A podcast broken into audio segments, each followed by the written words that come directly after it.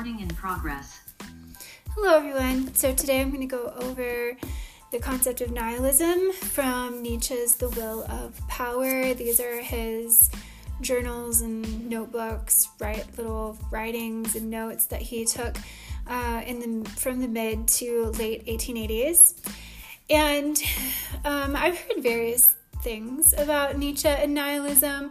One, Nietzsche is a nihilist, like for all of his life. Um, secondly, Nietzsche was a nihilist in his early days, but then rejected it in later days. Um, yeah, so I've heard both of those. So, my take from reading this, and you see, I'm not super far in it. I'm on, but I'm uh, past the section. Book one is European nihilism. So, the first part book is about nihilism, and the second book is about Christianity, which he also has a complicated sort of relationship with and idea of. But my take is that Nietzsche has a nuanced understanding of nihilism. There's not just one kind. So there's an active kind and there's a passive kind kind the passive kind of nihilism would be that sort of maybe schopenhauer nihilism and pessimism where you just kind of despair that life doesn't have a meaning and so you give up. So that's the passive side. The active side which nietzsche would align with uh, to some extent. So I'll go over the second layer of nuance in a minute. Um, it's an active nihilism that wants to that has a, still has a hope and a faith to change things or to at least look out for improvement or progress or correction um, etc because he is very critical of um, certain things about his society, and that leads us into the second layer, which is whether nihilism is sustained and permanent. Uh, and I guess maybe there's three sustained and permanent, and or if it is temporary, and if it is all inclusive, or if it is selective. So Nietzsche's uh, nihilism would be active, it would be temporary, and it would be selective. So he is an active nihilist who is only feels that, for instance, the virtues, the Christian virtues of his age are void of meaning and should not be upheld as something admirable. So he finds a lack of meaning in what I guess maybe he sees most people finding meaning in.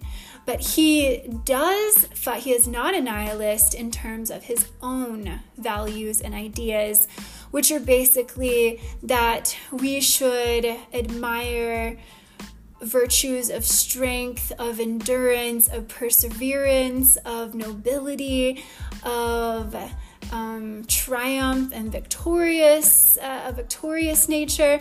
We should, but we should not be anti-life. We should not, and he finds Christianity actually connected with nihilism as its root, uh, or as one as its potential root. Um, sorry, I knew I was to lose my train of thought. Um, right, so okay, I got it back. Um, so he is for life, and he thinks that true virtue and truth and value is to be for life. He feels that a lot of the spiritualities and religions that are out there specifically um, are anti life because they see nature as a punishment. So, um, the struggle to survive, uh, you know, uh, natural disasters, toiling of the earth, uh, disease, aging, sickness. Um, if the perspective is that all of these are a curse because of original sin, or they're, you know, they're unsatisfactory, that's when, you know, um, nirvana or moksha or heaven or all of these other otherworldly kind of solutions fit in that will be acceptable. Heaven will be uh, lovely and acceptable because it won't have aging or death or sickness. Uh, you won't have to battle with nature. So it's for an afterlife, it's against life, and Nietzsche does not like that. Um, and is there a second thing? So it just brings to mind something that Schopenhauer said. He said that um, basically that life sucks. But even if we changed and curated life to what human beings think they would want to have, so if we could imagine a heaven that human beings would would enjoy, he's so pessimistic. He said that human beings would find still find a way to be unhappy. So so Schopenhauer is definitely his own version of pessimism and nihilism that Nietzsche is not really. So let's go. And if that's all you needed, um, you don't have to watch the rest of the video, I guess. But now I'm going to get into the text. So if you are interested in um, seeing if I know what I'm talking about, uh, please stay. I'll try not to make this too long. Uh, this section about nihilism. So you can see nihilism one. At first, he has uh, kind of an outline. It is about, I think it's about 50, no, 70,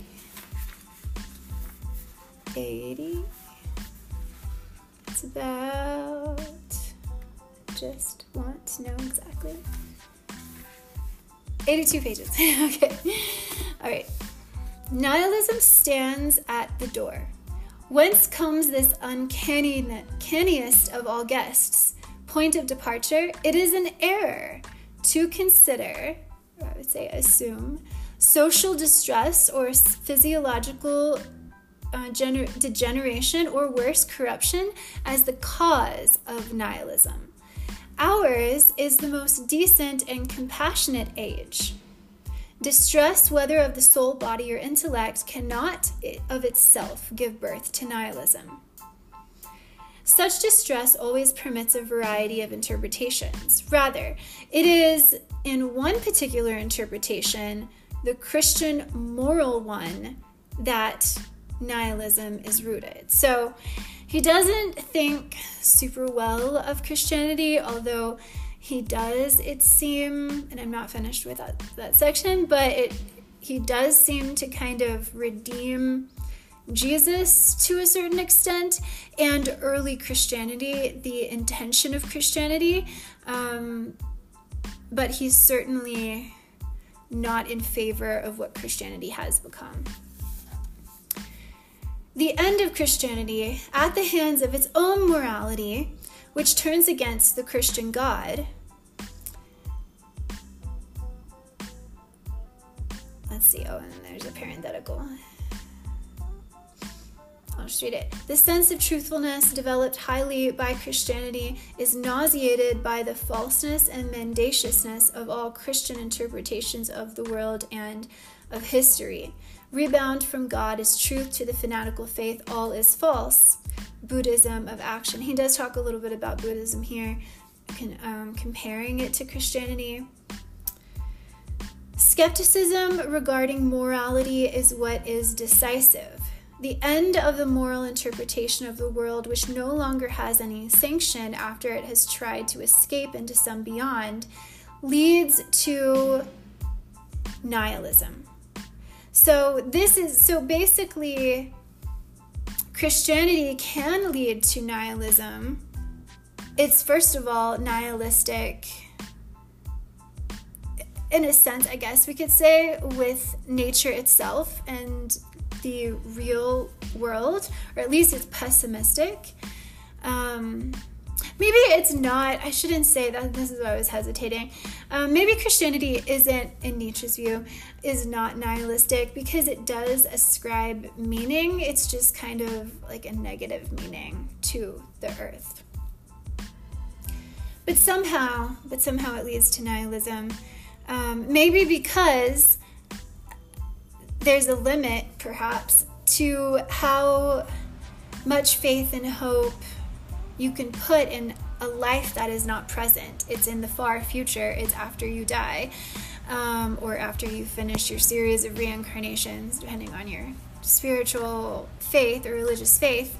Um, it's so far, perhaps, in the future that maybe it leads to a certain kind of giving up. I don't know. Um, Everything lacks meaning, the untenability of one interpretation of the world upon which a tremendous amount of energy has been lavished awakens the suspicion that all interpretations of the world are false. Buddhistic tendency yearning for nothing, Indian Buddhism is not the culmination of a thoroughly moralistic development. Its nihilism is therefore full of morality that is not overcome Existence as punishment, this is what he critiques. Existence construed as error, error thus as a punishment, a moral valuation. So you're putting morality on top of your interpretation of the world, which is unsatisfactory. And Nietzsche feels that, well, where will that get us? Philosophical attempts to overcome the moral God, Hegel pantheism, overcoming popular ideals, the sage, the saint, the poet, the antagonism of true and beautiful and good, and he puts those three in quotation, scare quotes, against, and so this is number four uh, in his toward an outline, which are just not complete sentences, as you may have gathered, against meaninglessness on the one hand, against moral value judgments on the other. To what extent has all science and philosophy so far been influenced by moral judgments? And won't this net us the hostility of science or an anti scientific mentality? Critique of Spinozism, residues of Christian value judgments are found everywhere in socialistic and positivistic systems. He feels that socialism, just like Christianity, favors the weak and the sickly and the poor, all of which he doesn't think we should necessarily um, put up on a pedestal. And in this way, I feel like Ayn Rand would really like him because Ayn Rand, her main sort of community that she wants to protect are the strong and the geniuses of the world and the people who are, you know, warrior like and fighting their way to the top. Like she she thinks that or she's worried that Ayn Rand is that the world's mediocre masses are stifling the motivation and the passion of people who actually do something in the world. So I feel as if Ayn Rand and Nietzsche would like each other. A critique of Christian morality is still lacking, so he wants to do that. And there's there's eight points in this outline. And if it really is an outline, then well of this one book about nihilism, then it can help us understand. Because we don't have time to read 82 pages on this video in this video. The nihilistic consequences of contemporary natural science, together with its attempts to escape into some beyond. So, his idea, this is mainly from the gay science, his idea about science is that we should protect it as something, as a discipline that investigates nature, not mythologically or religiously or nihilistically. Um, so we should we should protect and uphold science, but a cheerful science, basically a Nietzschean science. Um, so transforming science into something that is uh, anti-scientific or having an anti-scientific attitude is what Nietzsche would critique. The industry of its pursuit eventually leads to self disintegration, opposition, and anti scientific me- mentality. Since Copernicus, man has been rolling from the center toward X. The nihilistic consequences of the ways of thinking in politics and economics. So basically, uh, no area of life is, uh, you know, um, what is that word? Like when you're why is my brain just like breaking down? Off limits. Off limits is what i was what did i say. Oh, okay um where all principles are practically histrionic. Uh, little jabs it. I'm to interpret that as the ladies are, are interesting in here. The air of mediocrity doesn't like that. Wretchedness dishonesty etc and he has an interesting uh, thing uh, or perspective on uh, honesty and lies as well. He calls Christianity the holy lie, and uh, but he doesn't align with even though he so he uses that rhetoric in the common term. He also critiques it by by asking questions and challenging um, the virtue of honesty because he kind of wants to just overturn various virtues. And I think that discussion is in the genealogy of morals. Nationalism, anarchism, etc., punishment, the redeeming class and human being are lacking, the justifiers.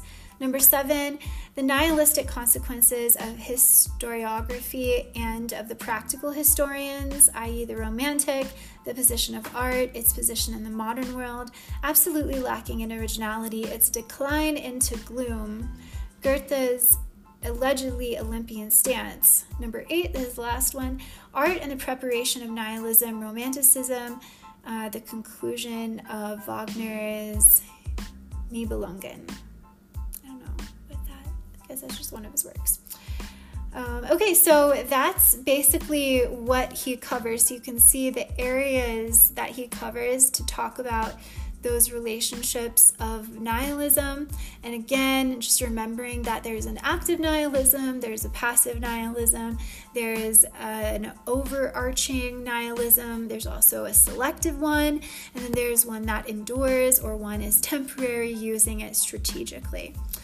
So um, I'm just gonna go over a couple of just maybe like the first three to see if it gives us a little bit more insight.